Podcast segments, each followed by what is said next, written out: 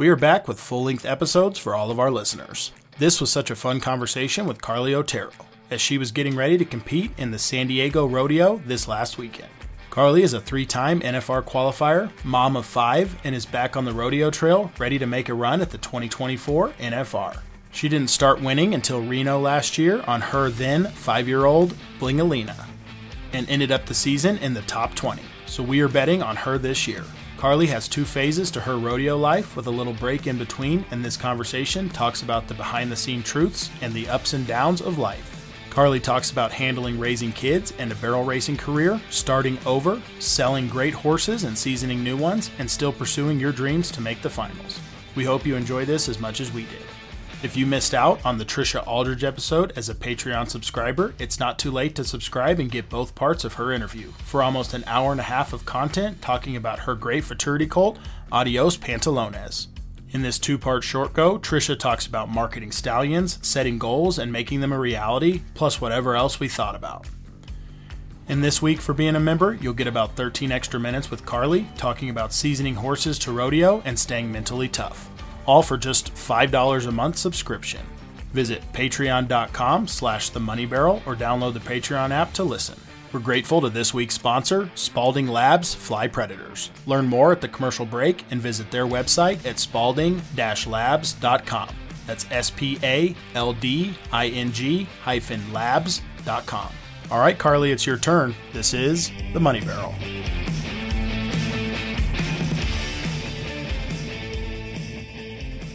I'm really excited this morning. We have been talking a lot about our next guest on our rundowns because she's in the results everywhere she goes. And this morning we have Carlee Otero on. So thank you for taking time to talk to us this morning.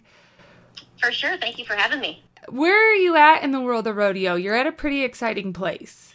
I am. So I'm in San Diego It's the very first uh, Padres rodeo that C5 Rodeo Company's putting on um, the inaugural rodeo. So it's exciting. They brought 12 contestants that were all um, invites, and I'm really not sure how they chose the invites.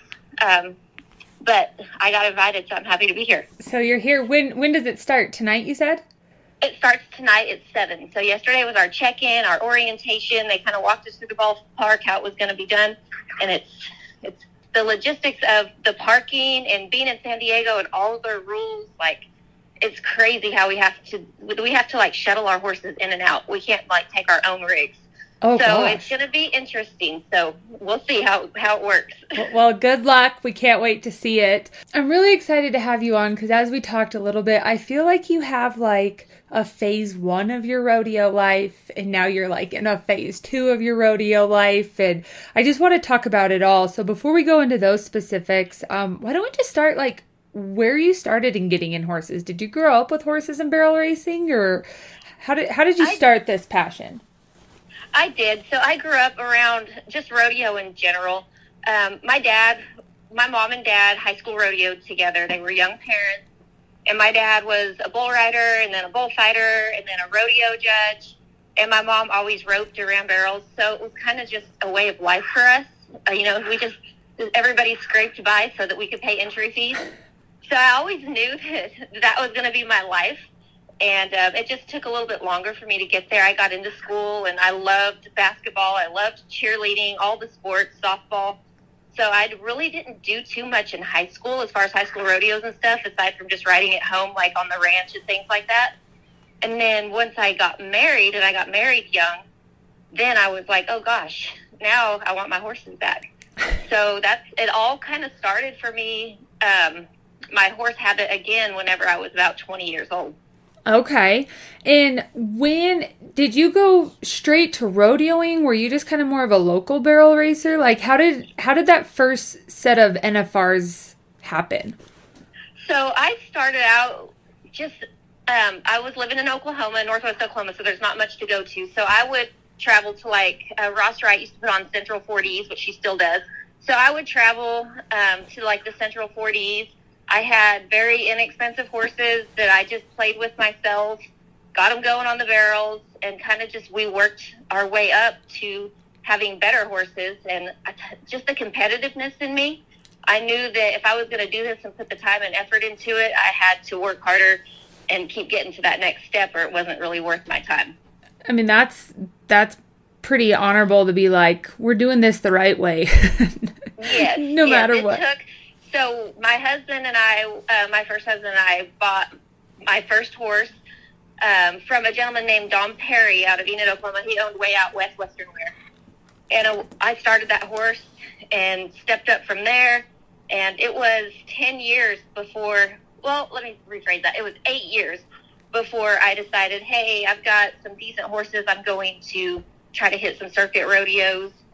And then I knew once I started placing it like circuit rodeos there at the Prairie Circuit, then I might be good enough to kind of venture off a little bit. And then about three years after that is whenever I made my first finals. And when did Dylan come in to the picture in all this? So Dylan, I got Dylan um, early in the year. I'm trying to think the exact time. It might have been March of 2011. Okay. Um, or it was April 2011 because at that time San Angelo was in February and I'd already gone to San Angelo. Um, I had a really nice a streak of fleeing filly. She was four that Michelle McLeod trained, and she was my first what I would consider really competitive horse where I knew, hey, I could like venture off to some Texas rodeos. And even though she was four, I could get on her and we would place nearly everywhere we went. So I had gone to San Angelo, placed second in the first round, placed in the, the short round honor, and automatically that put me in the top 20 because it was, you know, early in the season. Mm-hmm. So we get to Longview, Texas, and I'm there getting ready to run slack runs late at night and it lasts forever. And Annesa Self was there parked next to me, and Michaela at the time was young, my oldest daughter. And uh, Annesa said, I've been watching your daughter brush your horses and take care of them.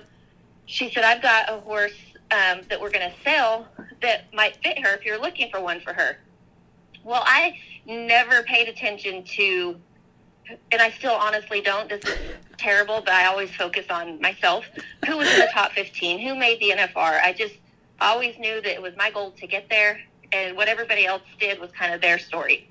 So I didn't focus on anybody else. So I didn't have a clue who she was, that she had made the finals. So I said, "Yeah, give me your number, and and I'll talk, you know, to my husband and see." And so a little bit of time passed by, and and I called her, and uh, she said, "Well, you know, he hasn't done anything in a couple of years, and I think he'd be great for a kid." Blah blah blah. So I went and I tried him um, because I didn't want to just throw Michaela on him, and I just tried him, rode him around at Annesa's house, and I loved him. And I was like, "Okay, let's vet him, and and I'll buy him."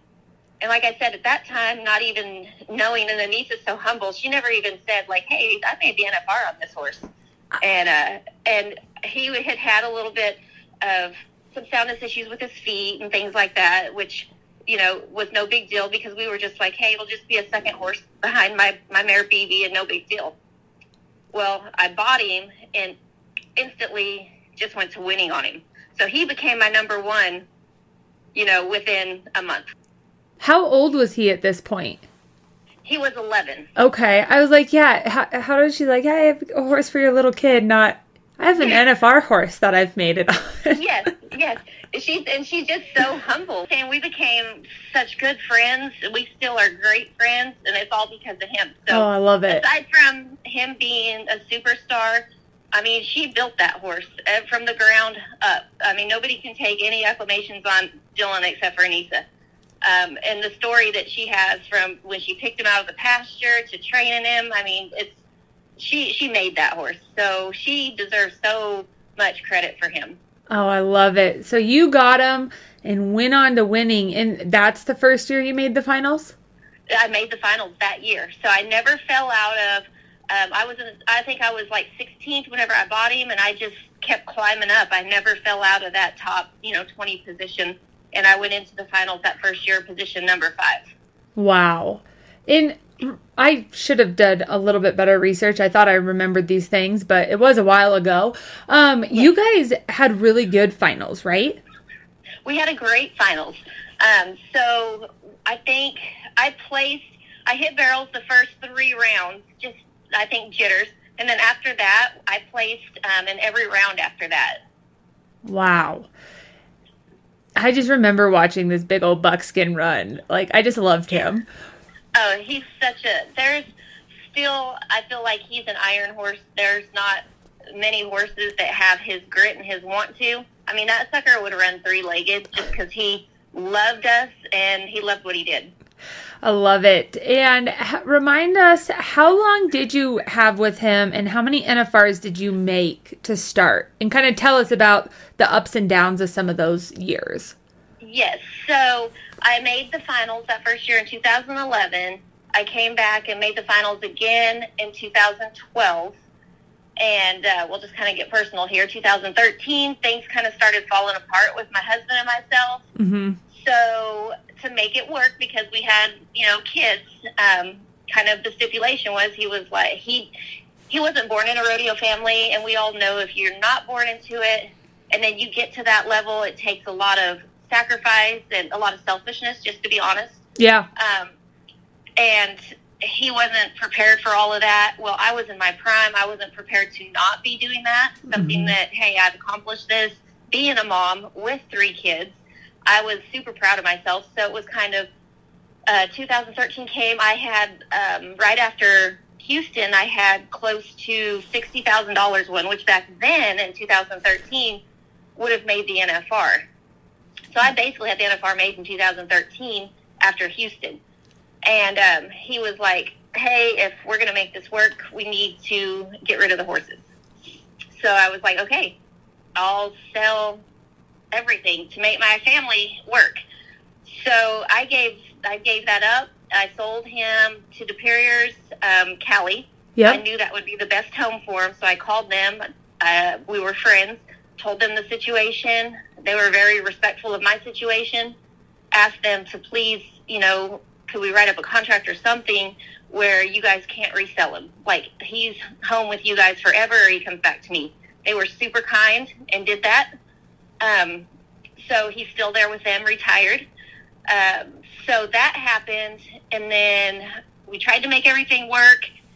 And then by the end of 2013, it just wasn't working, regardless. I guess sometimes when it's just not going to work, it's not going to work. So we went through, started, you know, splitting things up and did all that. And then I bought arson to kind of get my sanity back so I had something for myself. Um, and from Amy Kay. And just, I, it was like a God thing, just meant to be. I went to winning on him and I made the finals again in 2014. So um, in 2014 was a rough year. I hauled with my kids um, pretty much by myself all year long and went to rodeos I had never been to and just kind of told myself, hey, if this is what you want to do, you're to have to work really, really hard and get out there and do it. And it, and it worked. So How old were your kids at this point? My kids were um, 10 and 11. And then the littlest one had just turned six.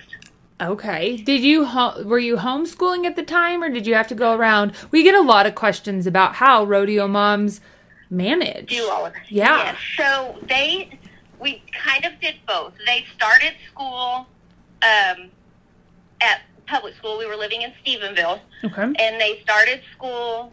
And then when things kind of got shaky at home, then I wanted them with me, obviously. So we pulled them out and started.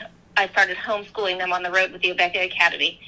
And and that did that was all fine and dandy and everything until my son wanted to play sports so then I backed off a little bit um, in 2015 so that he could play his sports and do all that stuff because at that point I needed to be mom. Mhm. Um, so that's where my break kind of stepped in and I got the big kids raised, which JC, she's just about to be 18 here in a couple of months.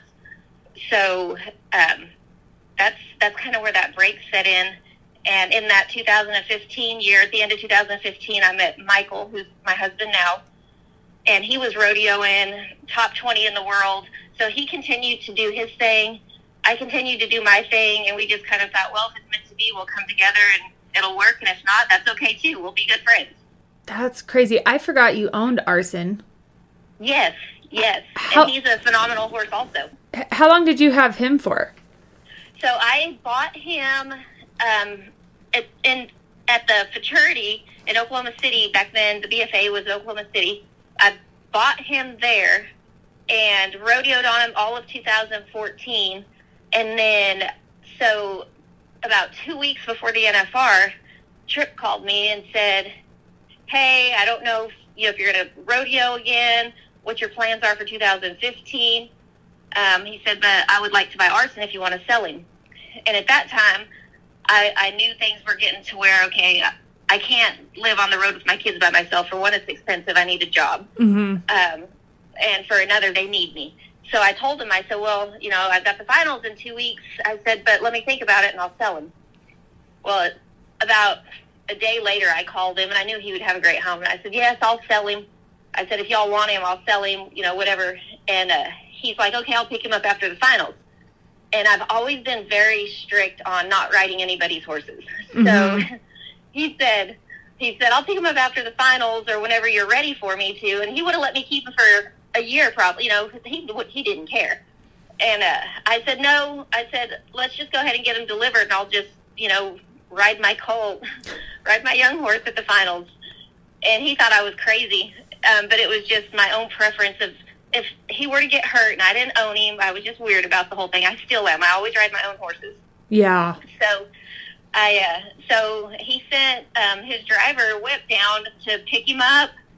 I sent Arson in a saddle two weeks before Vegas, and all I had at that time was Lolo, who we had bought as a two-year-old, and Michaela, my daughter, who was you know 11 at the time, just played with her on the barrels and took her to Josey clinics and did things like that. So I took her to Vegas, and uh, she won. I won, I think, like sixty-three thousand dollars on her in the Thomas and Mack and then uh, I sold her that following year in 2015 at the beginning of the year to Kelly Collier, who went on and made the NFR on her, and you know she's a phenomenal mare. I think she made the NFR on her the first time, and then uh, she ran her. I think she got hurt, so she started breeding her, but she was a fantastic mare too. But we had no clue when we bought her as a two-year-old that she was going to be what she turned out to be. That's so crazy because now with, you know, social media and everybody everybody posting their videos, like you kind of know these things better, but like I don't know if anybody had any idea probably back then that you were on a colt. Like cuz I No, remember her doing so good.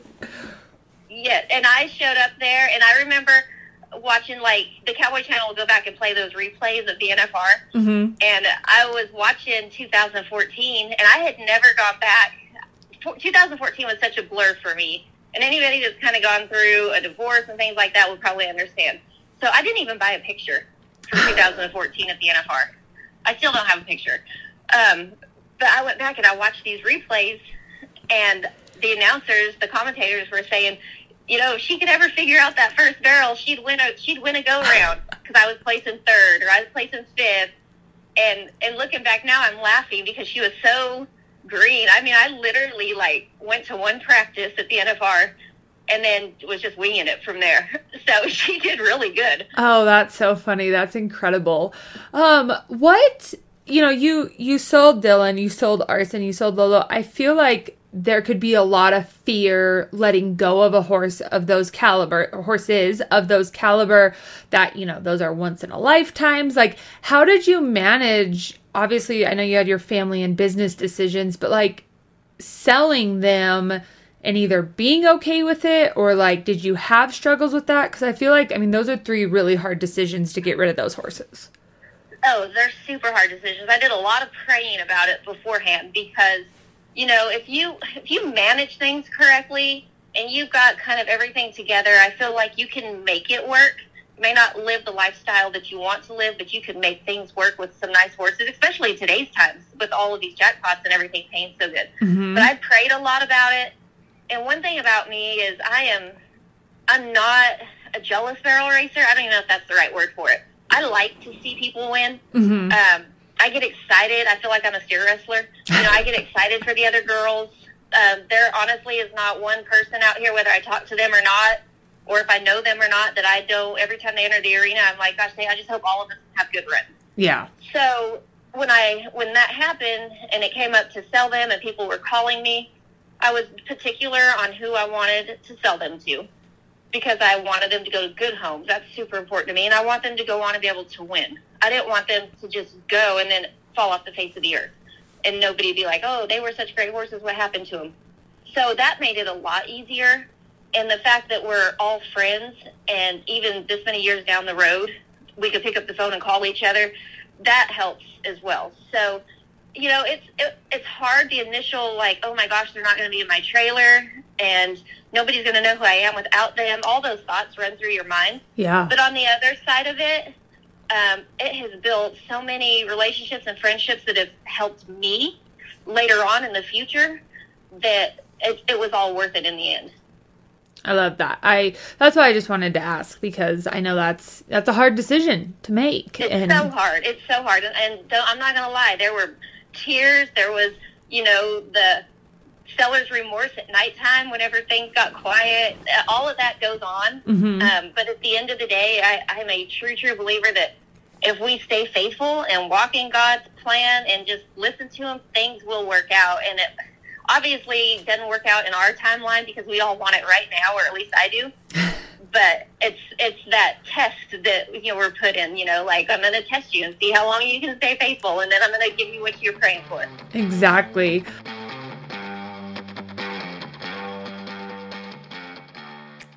Let's take a break to talk about this week's sponsor. This week's episode is brought to our listeners by Spalding Labs Fly Predators. Did you have too many flies last year? Fly Predators can fix that. Effective and easy to use, Fly Predators kills flies before they hatch while dramatically minimizing your fly problems while saving you time. Don't struggle with flies another season. Learn more about Fly Predators and other Spalding Labs fly control solutions at spalding-labs.com. That's S P A L D I N G hyphen L A B S dot com.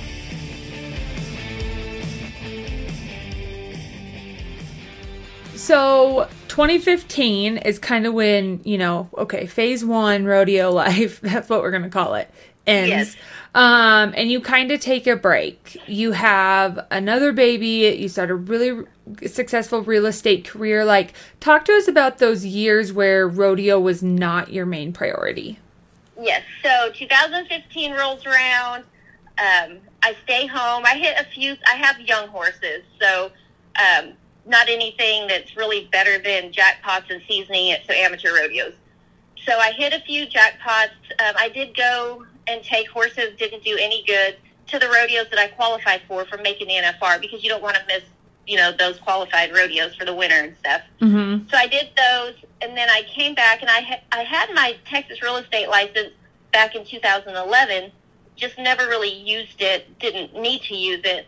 So when that happened in 2015, um, the kids that I had moved in with my parents back at the end of 2013, and I was like, okay, I've got to get things together. I've got to figure this out.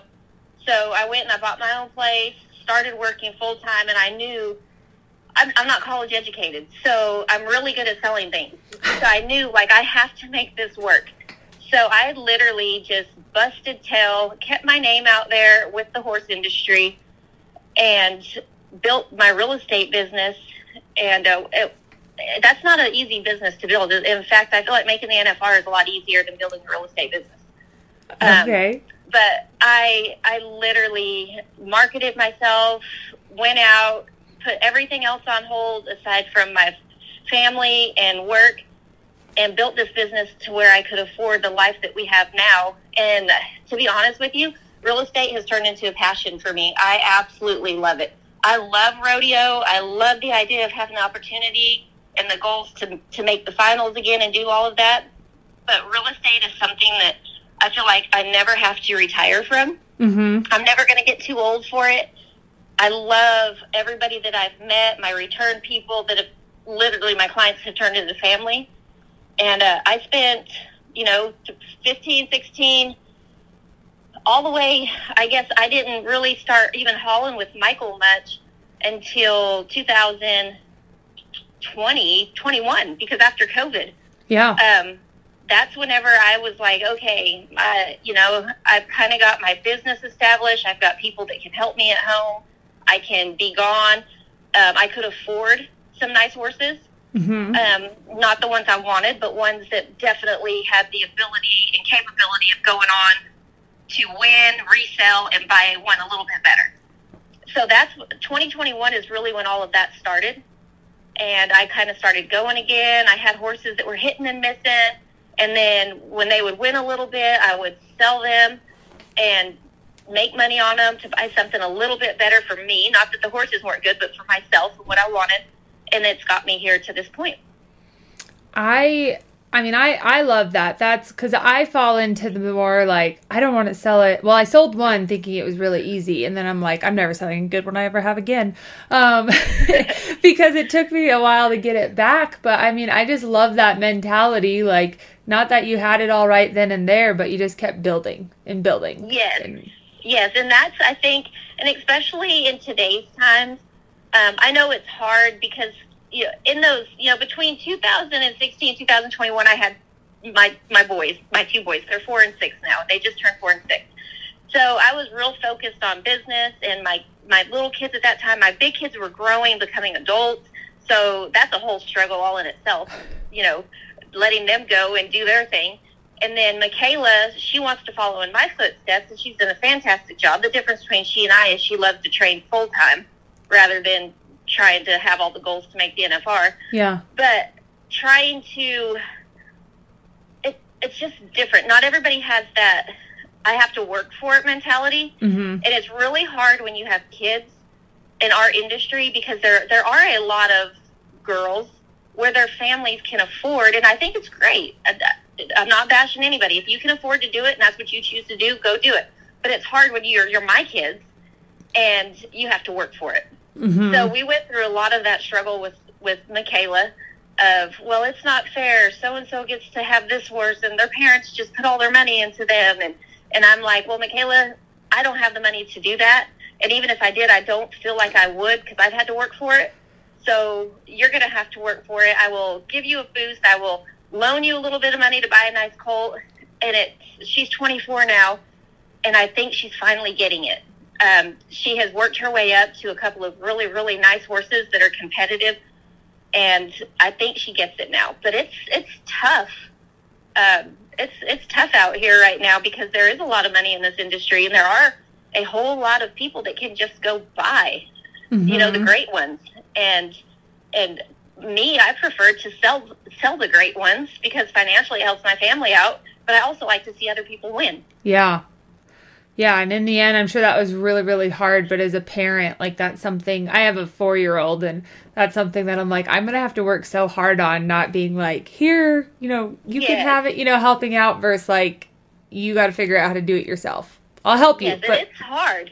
yeah, uh, we want to win just we want our kids to win just as much as we want to Mhm. so it's hard to see them not going out there knowing that they're capable of it but you know they aren't mounted the they just don't have the horse that's capable of it but like i said those high school years with her were really really a struggle her first year of college she hated me because i had at that time i had a horse called victor which brittany diaz runs now um, Tillar Murray bought him, and he was so so nice. I bought him as a four year old and went on and won several pro rodeos on him. And Michaela, her first year of college, like, why can't I take Victor? And I'm like, because you have you've got your own horses. You need to figure it out. If they're not good enough, let's get them sold and let's step you up. So that was really hard because as a mom, we want them to just show up and win. yeah, But I knew that that that, that just was not going to be an option um, for my kids. Uh, financially, I wasn't able to just go buy them whatever they wanted. So if I started giving them my horses, then what would I have to ride? Because we all know as a mom, when you give something to your kid, how are you going to take it back? yeah, and that was another thing. Like, okay, if I let her run him, then she's going to want him next weekend, and then I'm not going to be able to say no, and then my horse is gone. your horse is gone and then it's harder to sell because it's theirs and um and that's a really hard uh, standard i feel like you know i've i've seen high schoolers or college kids start out strong but then like as soon as they're after that like now you're on your own like that's almost a harder learning curve to have it Yes. and then not like you may as well just learn how to build it from the start Exactly, exactly. And, you know, we're always there to help and make sure that I always tell the kids like you're never going to be homeless and you're never going to be starving, but horses are a hobby at this point, and once they turn into a business, it's because you've built that business. I love that. I love that. How you have two or three older kids? I have three older kids. So I've got a son, Kel, who is 25, and he works in the oil field um, up in Wyoming. Okay. And then Michaela's 24. She lives um, out by Wickenburg, and she trains horses, and um, she sells real estate out there in Arizona. She Cool. loves it. I don't think I'll ever get, get her back to Texas. And then I've got JC, who's going to be 18 in just a couple months. Of course, he still lives at home, um, finishing school. So um, she's the only big kid that I have close to me at home right now. And then I've got the two little ones that are four and six. How was it um starting over with It was hard. babies? Don't let anybody tell you it's easy because it's hard. Um, it was so Michael. Um, whenever Michael and I got together, he um, had never raised any kids. He didn't have any kids yeah. um, of his own, and so it was kind of that conversation when we got serious of, hey, I, I at least want to have one baby, and me, I was like, shoot, I don't know, I don't know if I want to do that. In my mind, I had my kids young. I was going to be 38 years old, and they were, you know, going to JC be the only one left at home and nearly graduating, and uh, I just knew like we were super happy together and everything was working. I was like, I'm just going to have to give in. I remember talking to my mom and her going, Carlee, people your age have kids all the time. I was 36 at the time. People Okay. at your age have kids. Like, it's not a big deal. You're not old. You're not a grandmother. Like, it's fine. So um, we had Hudson a year later. And then um, I was like, it was funny because I was like, okay, you got him. He's awesome. We love him. He's all the big kids were just crazy about him. I mean, it's it's different in the fact that luckily my kids just loved him, and Mhm. at that time, all the ki- all the kids were at home with me. Were in college at Tarleton, close by, so they got to basically, you know, do everything with him. And finding babysitters was easy because they all wanted him. Right. So, and then um, Houston was a complete surprise. So we, um, I had to go in for a little procedure um, for my colon. Uh, it was on April 1st in 2019, which was right after Michael won Houston the year he made the finals. He won Houston, you know, a couple of months before. And they go in and they do all the blood tests, and my doctor comes in there and he's like, "Is there a chance you're pregnant?" and I try not to use bad language, but I said, "Hell no, I am not pregnant. You need to retake that test."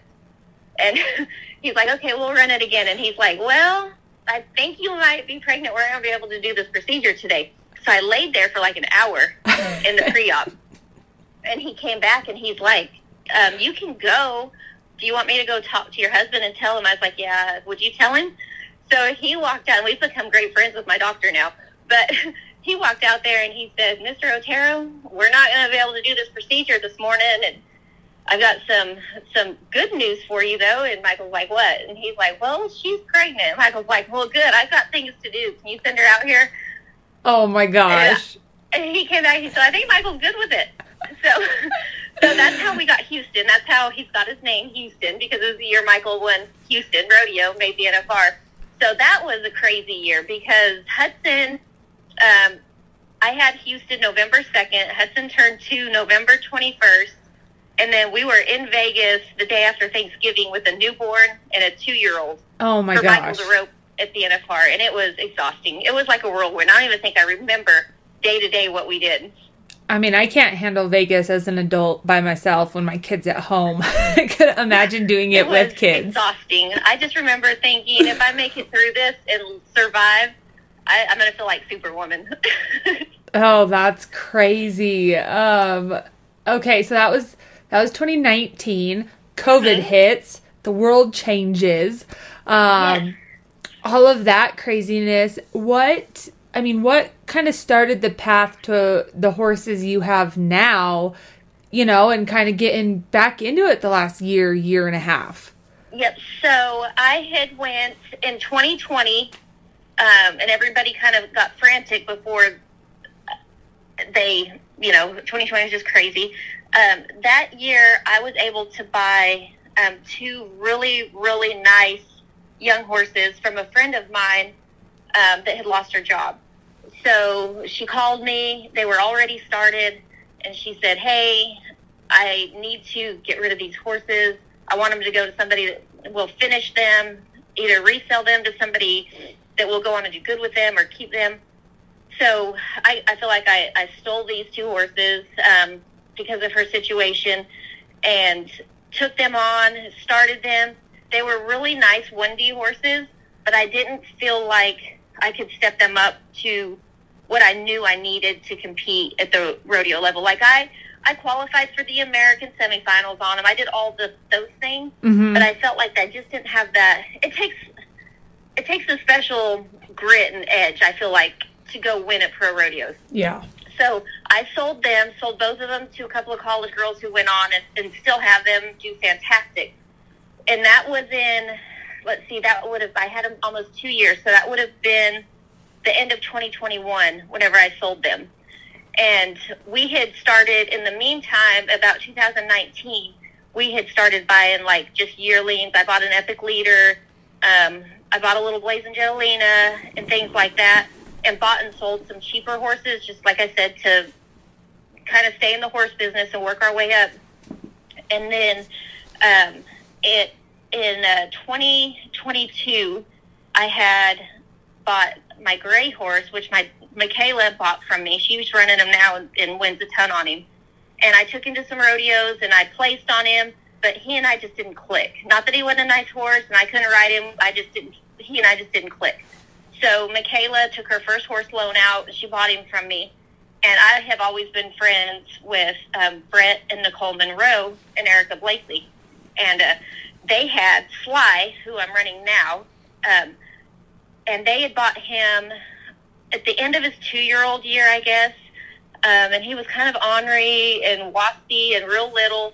And so Brett took him and was training him and running him out there just at local things.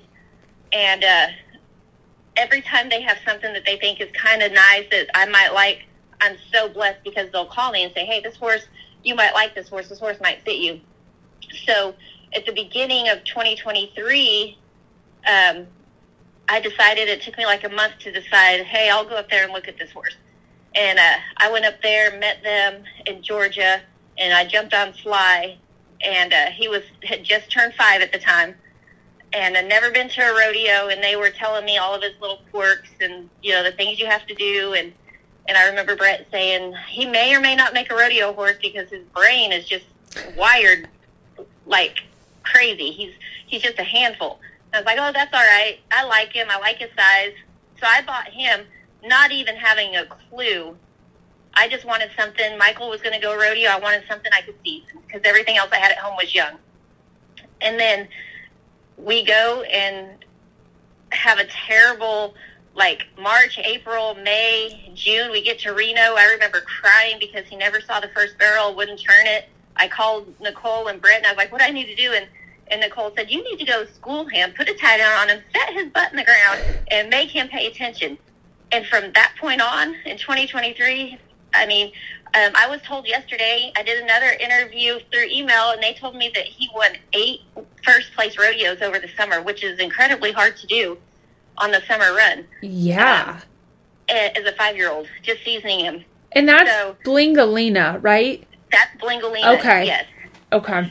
so he um you know i didn't get i didn't get to train him um but I, I'm, I'm always so thankful for great owners that are not scared to sell good horses, hmm and not that not that anybody knew he was going to be great at the rodeos because nobody knew. And of course, Brett trained him, so it's not like Brett was going to go to rodeos. Um, but Brett knew that he had that edge of whatever it is, whether it be rodeos or go be a kick butt jackpot horse. He he kind of knew that he was going to have that, but the rodeo scene is his thing. He loves it.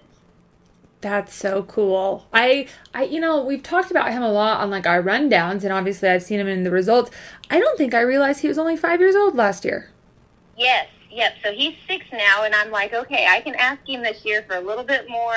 I was real cautious last year um, at places that I ran him and things like that.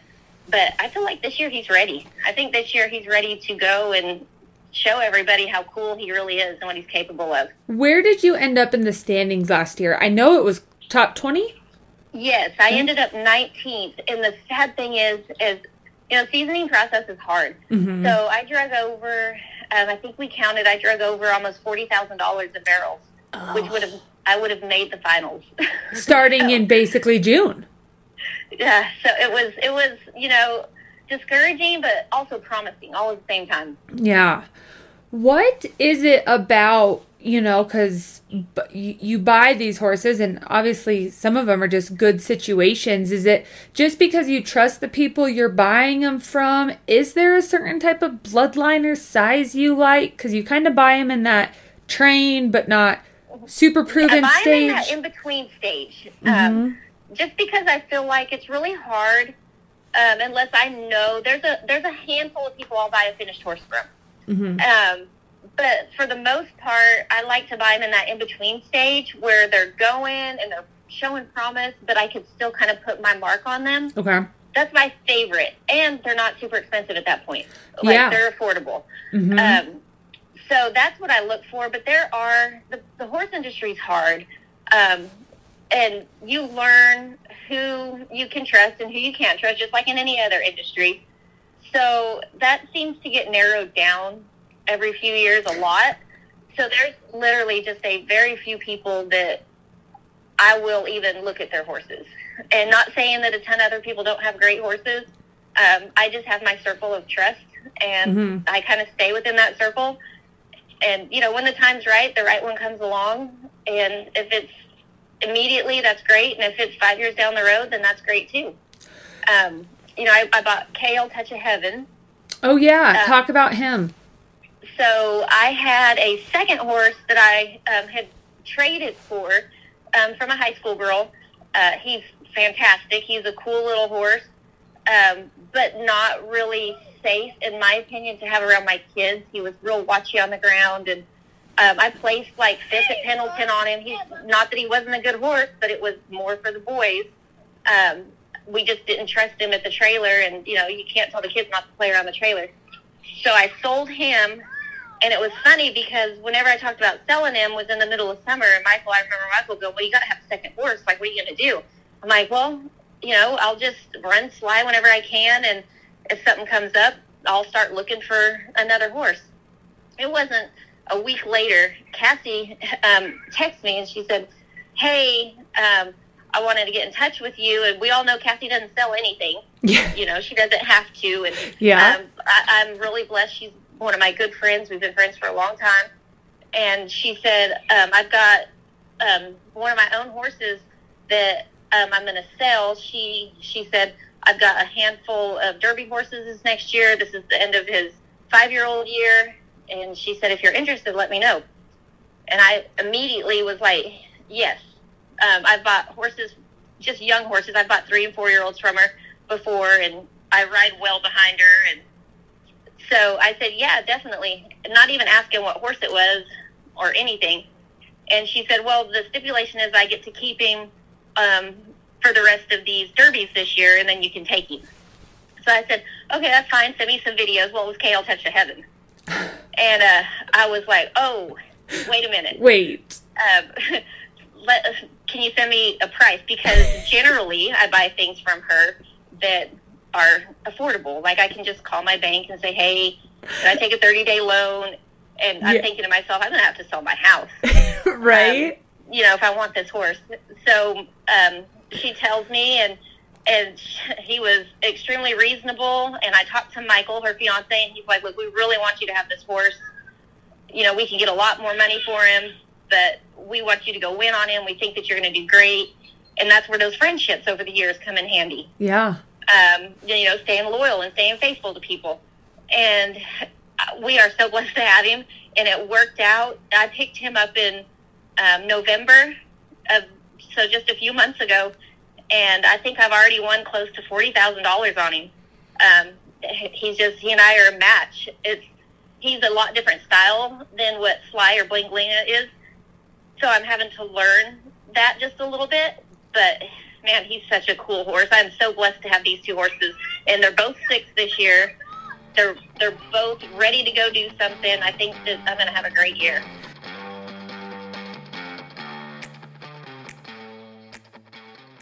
Thanks for tuning in, and thank you to Carlee for taking some time out of the rodeo schedule to speak with us. Don't forget to check out the Money Barrel at patreon.com and subscribe today.